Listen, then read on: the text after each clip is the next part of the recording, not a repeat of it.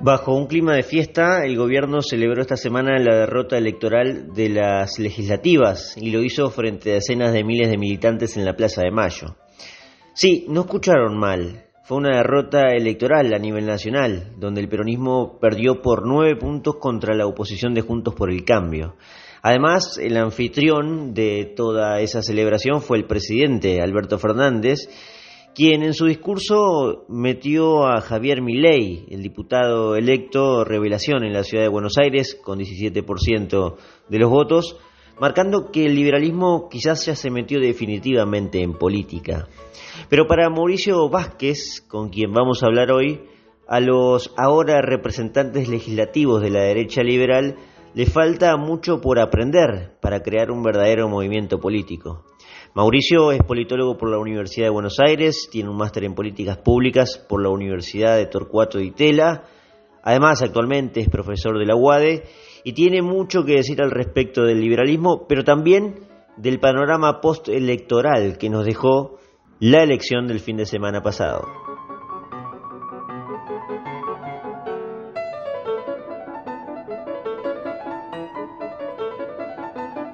Mauricio, el oficialismo parece ser que en la semana festejó el resultado electoral del fin de semana pasado. ¿Por qué lo terminó festejando, crees vos? Porque el resultado nacional no parece muy alentador, aunque sí remontaron en provincia de Buenos Aires, ¿no? A ver, hay dos factores, Eliseo. Eh, uno bastante razonable y otro no tanto. Eh, en lo razonable, eh, el gobierno debe garantizarse dos años de gobernabilidad y mostrarse absolutamente perdidoso después de, las elecciones, lo único que le hubiese traído eh, es una, especie de dinámica centrípeta de las fuerzas que conforman la coalición de gobierno. Es decir, dicho de otro modo, más en la jerga política, eh, se hubiese acelerado ese picado de boleto que Alberto Fernández viene casi como pidiendo desde el inicio de su gestión con la enorme cantidad de errores que ha cometido.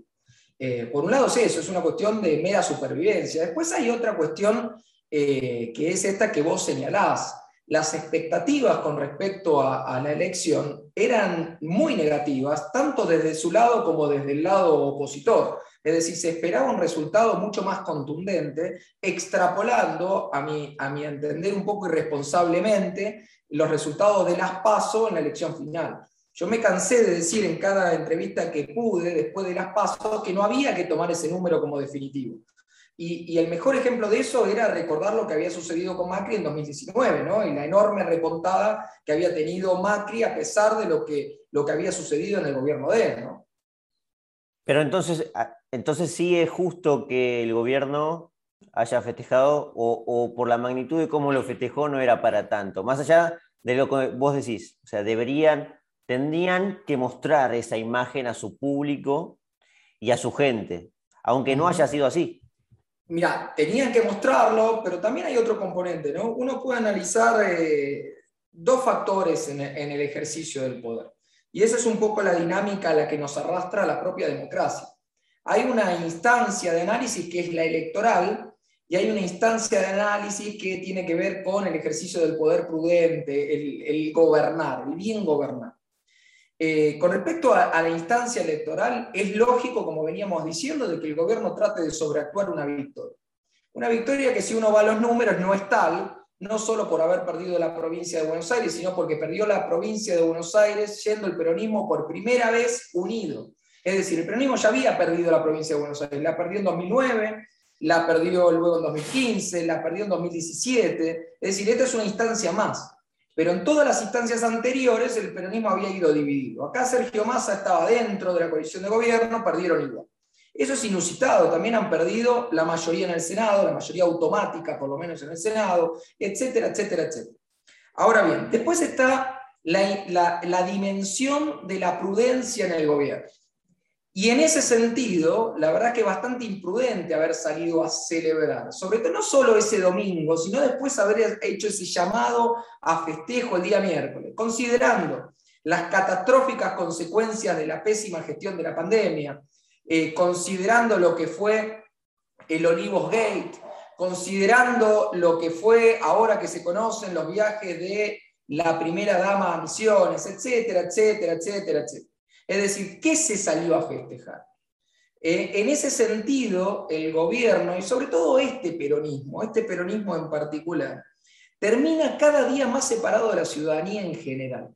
Incluso a veces separado de aquellos que lo votan, que lo terminan votando por una cuestión de aparato, pero cada día de menos convencimiento. Ya la liturgia peronista, ya esa representación del descamisado, eh, deja de existir cada día más rápido. Eh, y esa, esa expresión que se, viene usando hoy en día, sobre todo desde los sectores liberales de casta, ¿no? de casta, de, comunicación endogámica, se muestra cada día más, es decir, se evidencia cada día más. Eso en el mediano plazo va a tener consecuencias bastante graves. Y yendo a lo, a lo real, ¿no? a lo que debe ser parte de la cocina del gobierno de cara a una elección que todavía está muy lejos, pero que son dos años de tránsito donde el poder legislativo ahora va a estar más, bueno, más eh, complicado para el oficialismo, para llevar adelante todos los proyectos, aparentemente, ¿no? Si es que la oposición eh, se, acostumbra o no a trabajar en contra del poder. Vayamos por partes. Eh, pero el gobierno estuvo a punto de perder la presidencia de la Cámara de Diputados y no la perdió.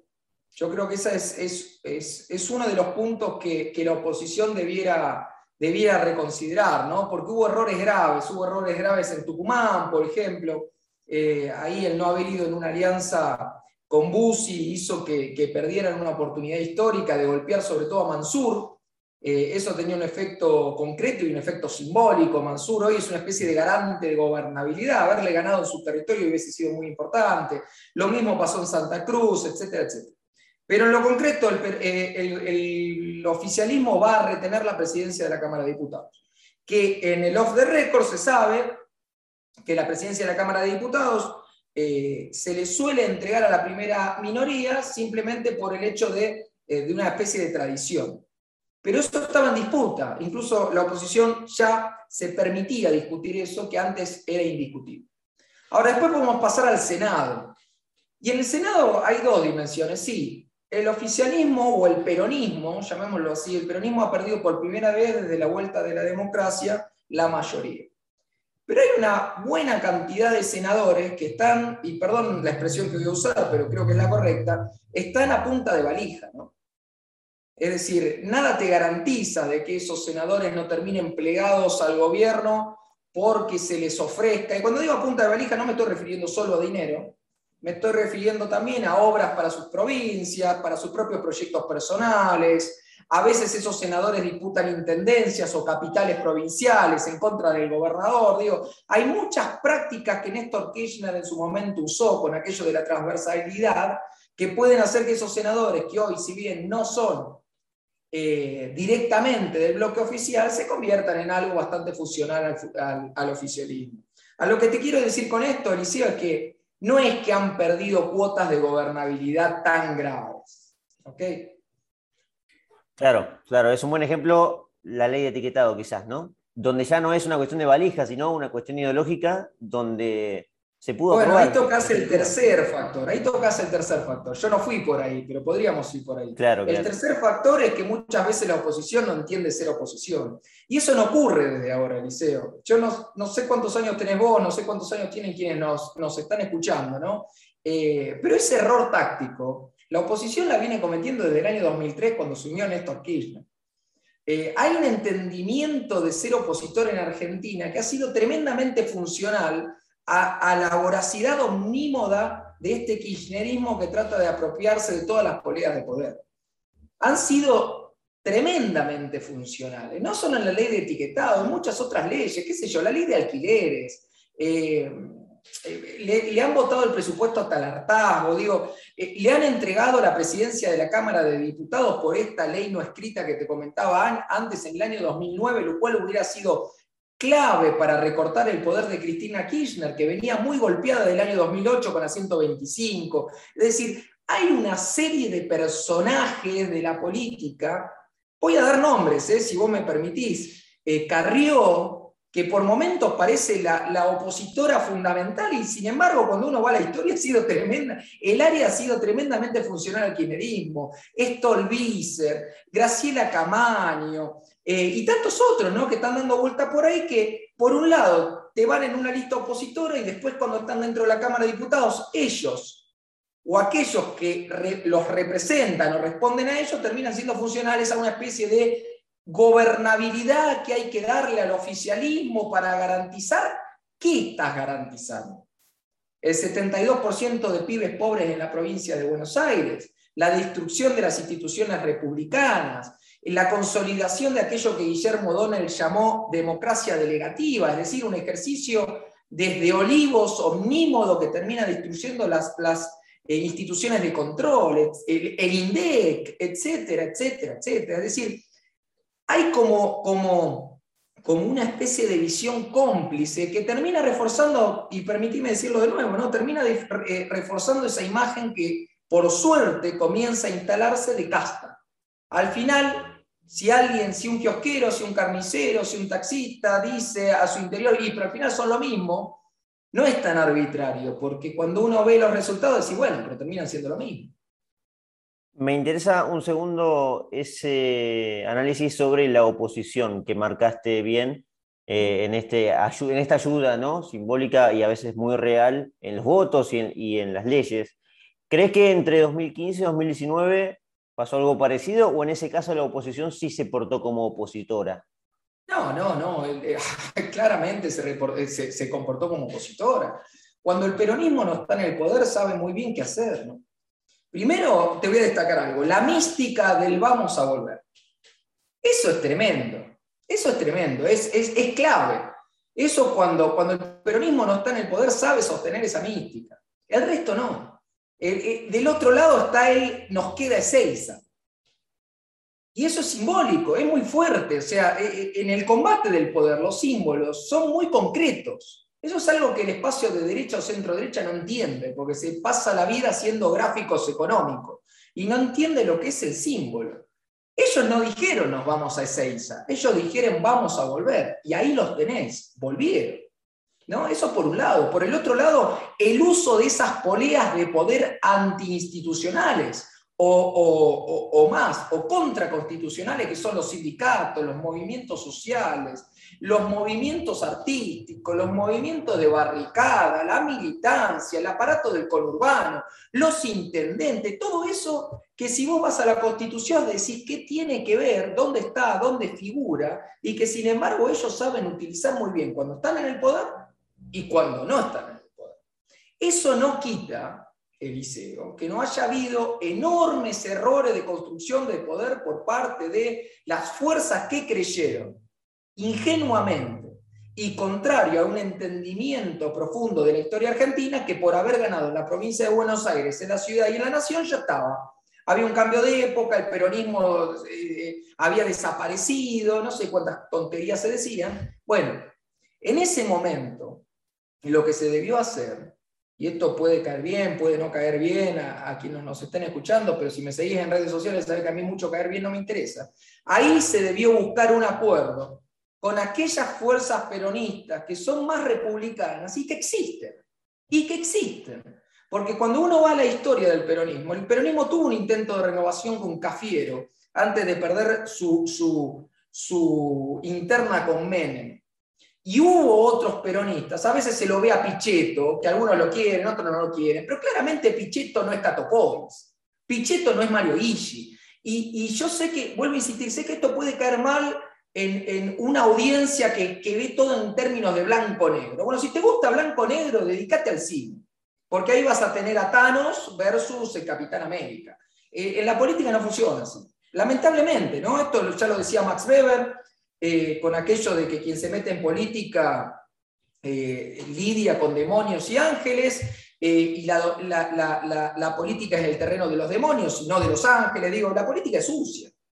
La política sucia es el terreno de lo no perfecto, es el terreno de la negociación. Bueno, yo creo que Mauricio Macri, en vez de creer de que, era el fin de la historia, casi como, como aquel libro de, Francis Fukuyama, que tanto mal le hizo al mundo, eh, creyendo que por la caída del muro de Berlín se había acabado el comunismo, Eh, Macri lo que debió hacer en ese momento es buscar a gente como, vuelvo a insistir, no porque sean de mi agrado, pero eh, Sergio Massa, Urtubey, cierto menemismo que ya no estaba en el poder, como el negro Yoma, etcétera, etcétera, y tratar de traerlos a una mesa de negociación, decir, bien, machachos, hacemos una vuelta de página, volvemos a un sendero de crecimiento, porque nos guste o no a los liberales, el momento, el, mejor momento desde la vuelta de la democracia lo tuvimos con un peronista.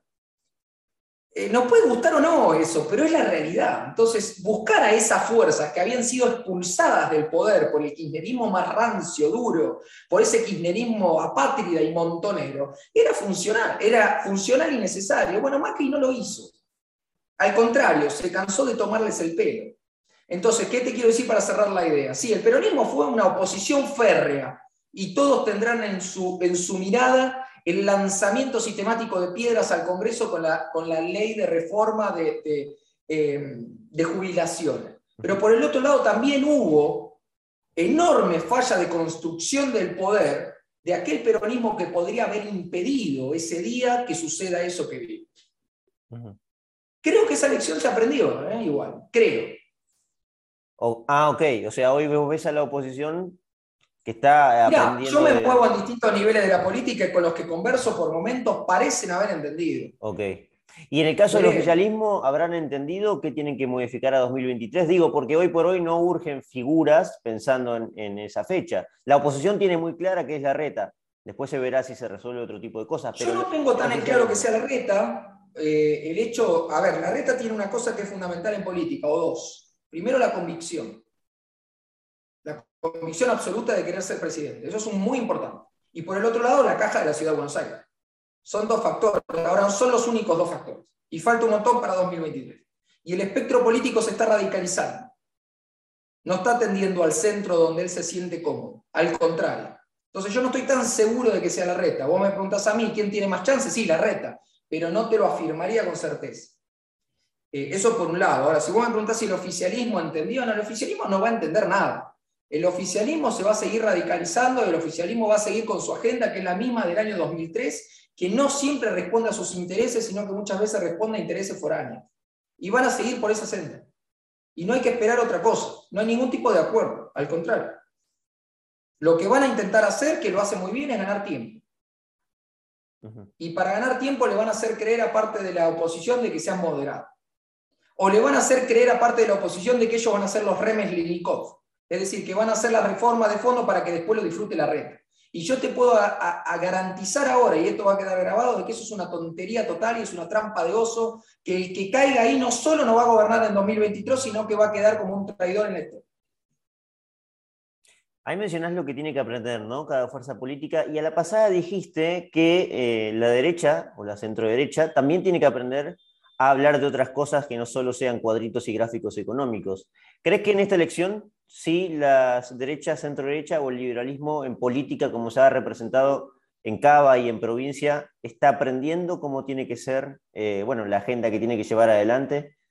Mira, a mí me gusta mucho la por lo tanto voy a tomar un aspecto de la psicología que es la repetición de patrones.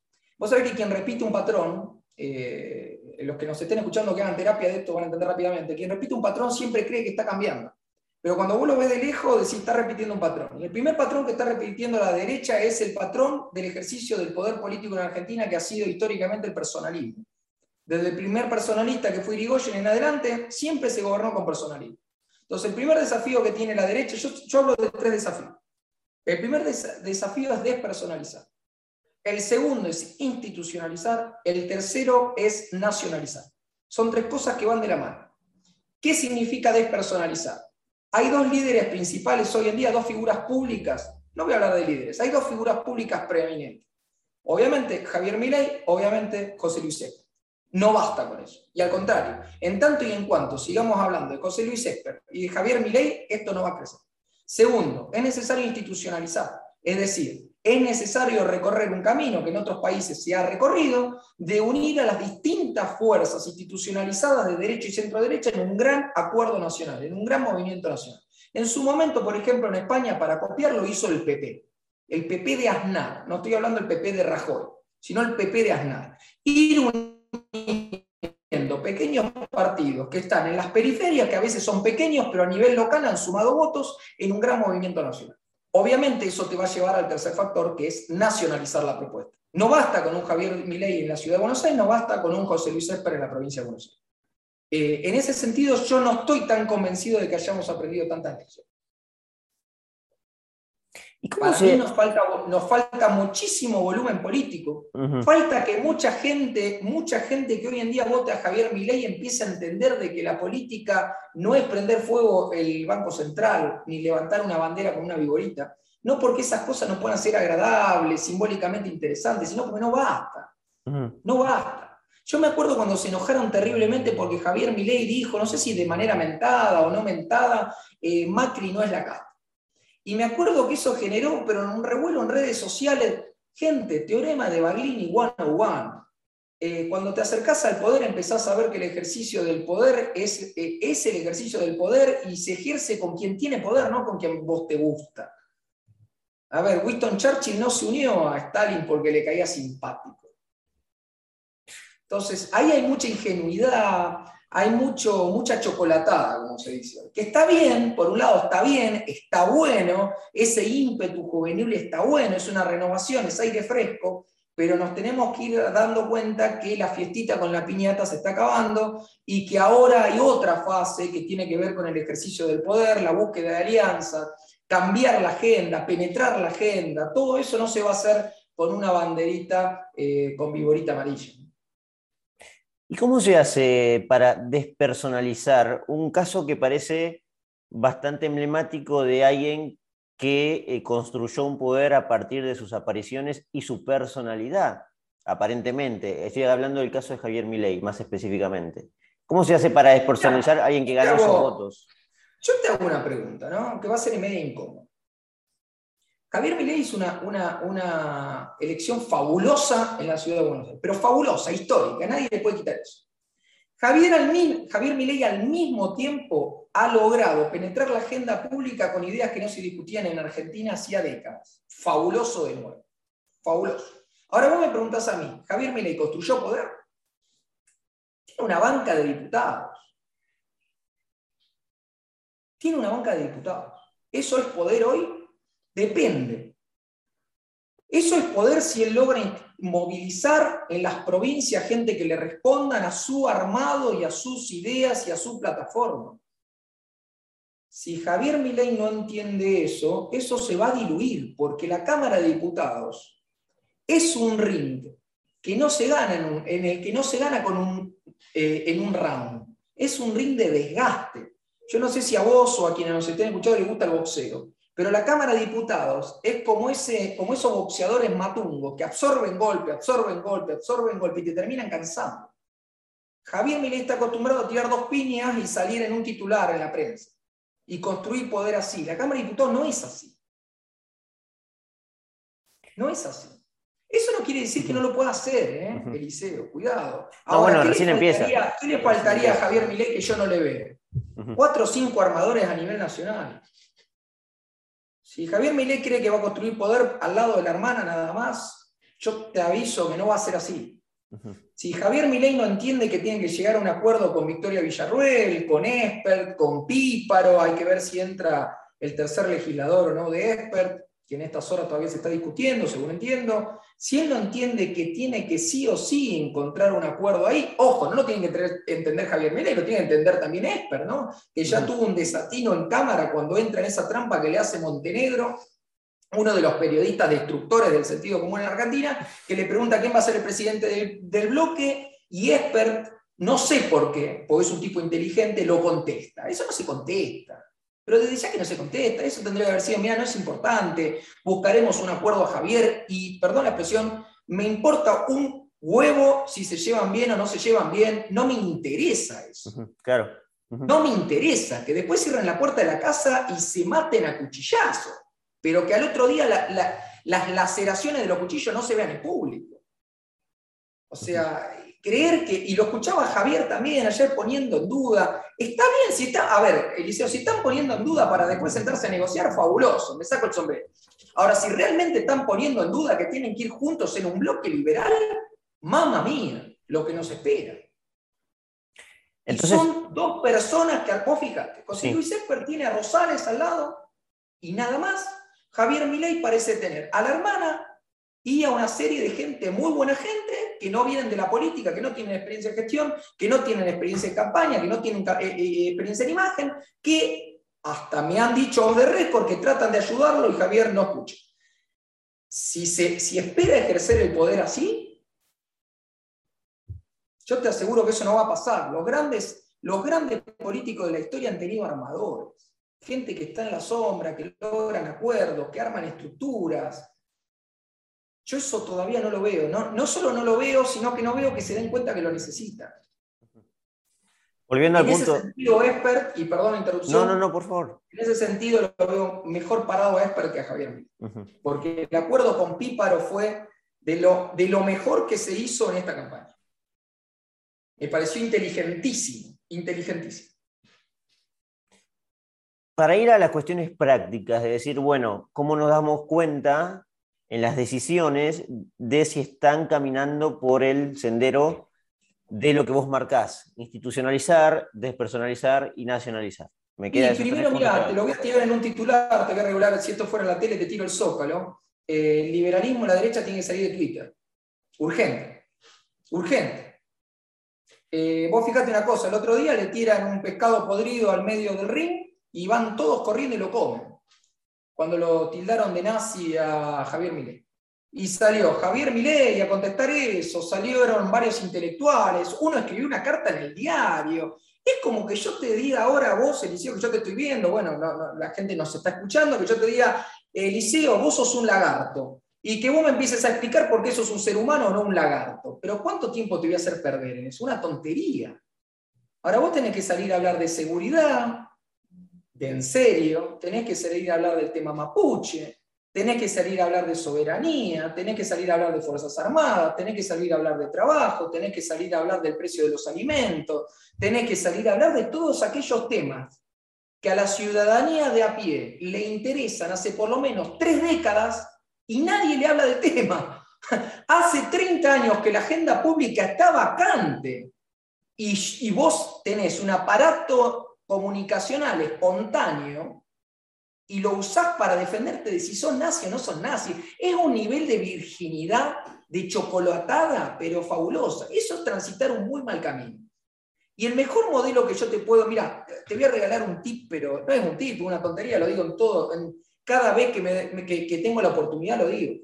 Fíjense lo que hace Vox en España. Pero no, porque, porque alguno me dice, pero Vox eh, es conservador, va fangulo, perdón la expresión, no me importa el contenido. Voy a la manera en que se organizan. Vos en Vox tenés una agenda nacional y una agenda local y una agenda internacional. Vos tenés una serie de personas que se paran con un traje puesto, pareciendo parte de la casta, pero llevan un mensaje anticasta profundo y bien armado, sin pegar un grito, sin insultar, y sin embargo son tremendamente disruptivos. Vos tenés una serie de personas que no te dejan prever quién puede ser candidato nacional. ¿Por qué? Porque pueden ser todos. Eso es fabuloso, porque cuando le pegan a uno tenés cinco más. Nada de eso hay acá. Nada. Estos son dos personas saliendo en la televisión y en Twitter. Vos me podés decir, bueno, pero estamos empezando, fabuloso, pero hay que tener un norte. Este no es el norte. ¿eh? Al contrario, yo creo que estamos yendo para el sur, por más que hayamos ganado, que, hayamos ganado el espacio público hoy. Muy interesante, Mauricio. Eh, muchas gracias por esta entrevista, en serio. Por favor, Eliseo, muchas gracias a disposición. Un abrazo. Hasta luego.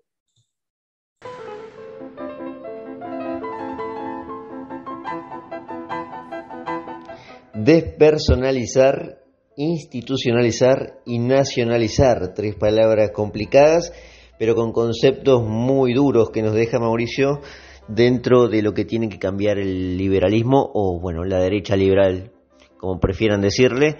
De aquí en adelante, pensando en 2023, me parecen todas las observaciones de Mauricio muy interesantes.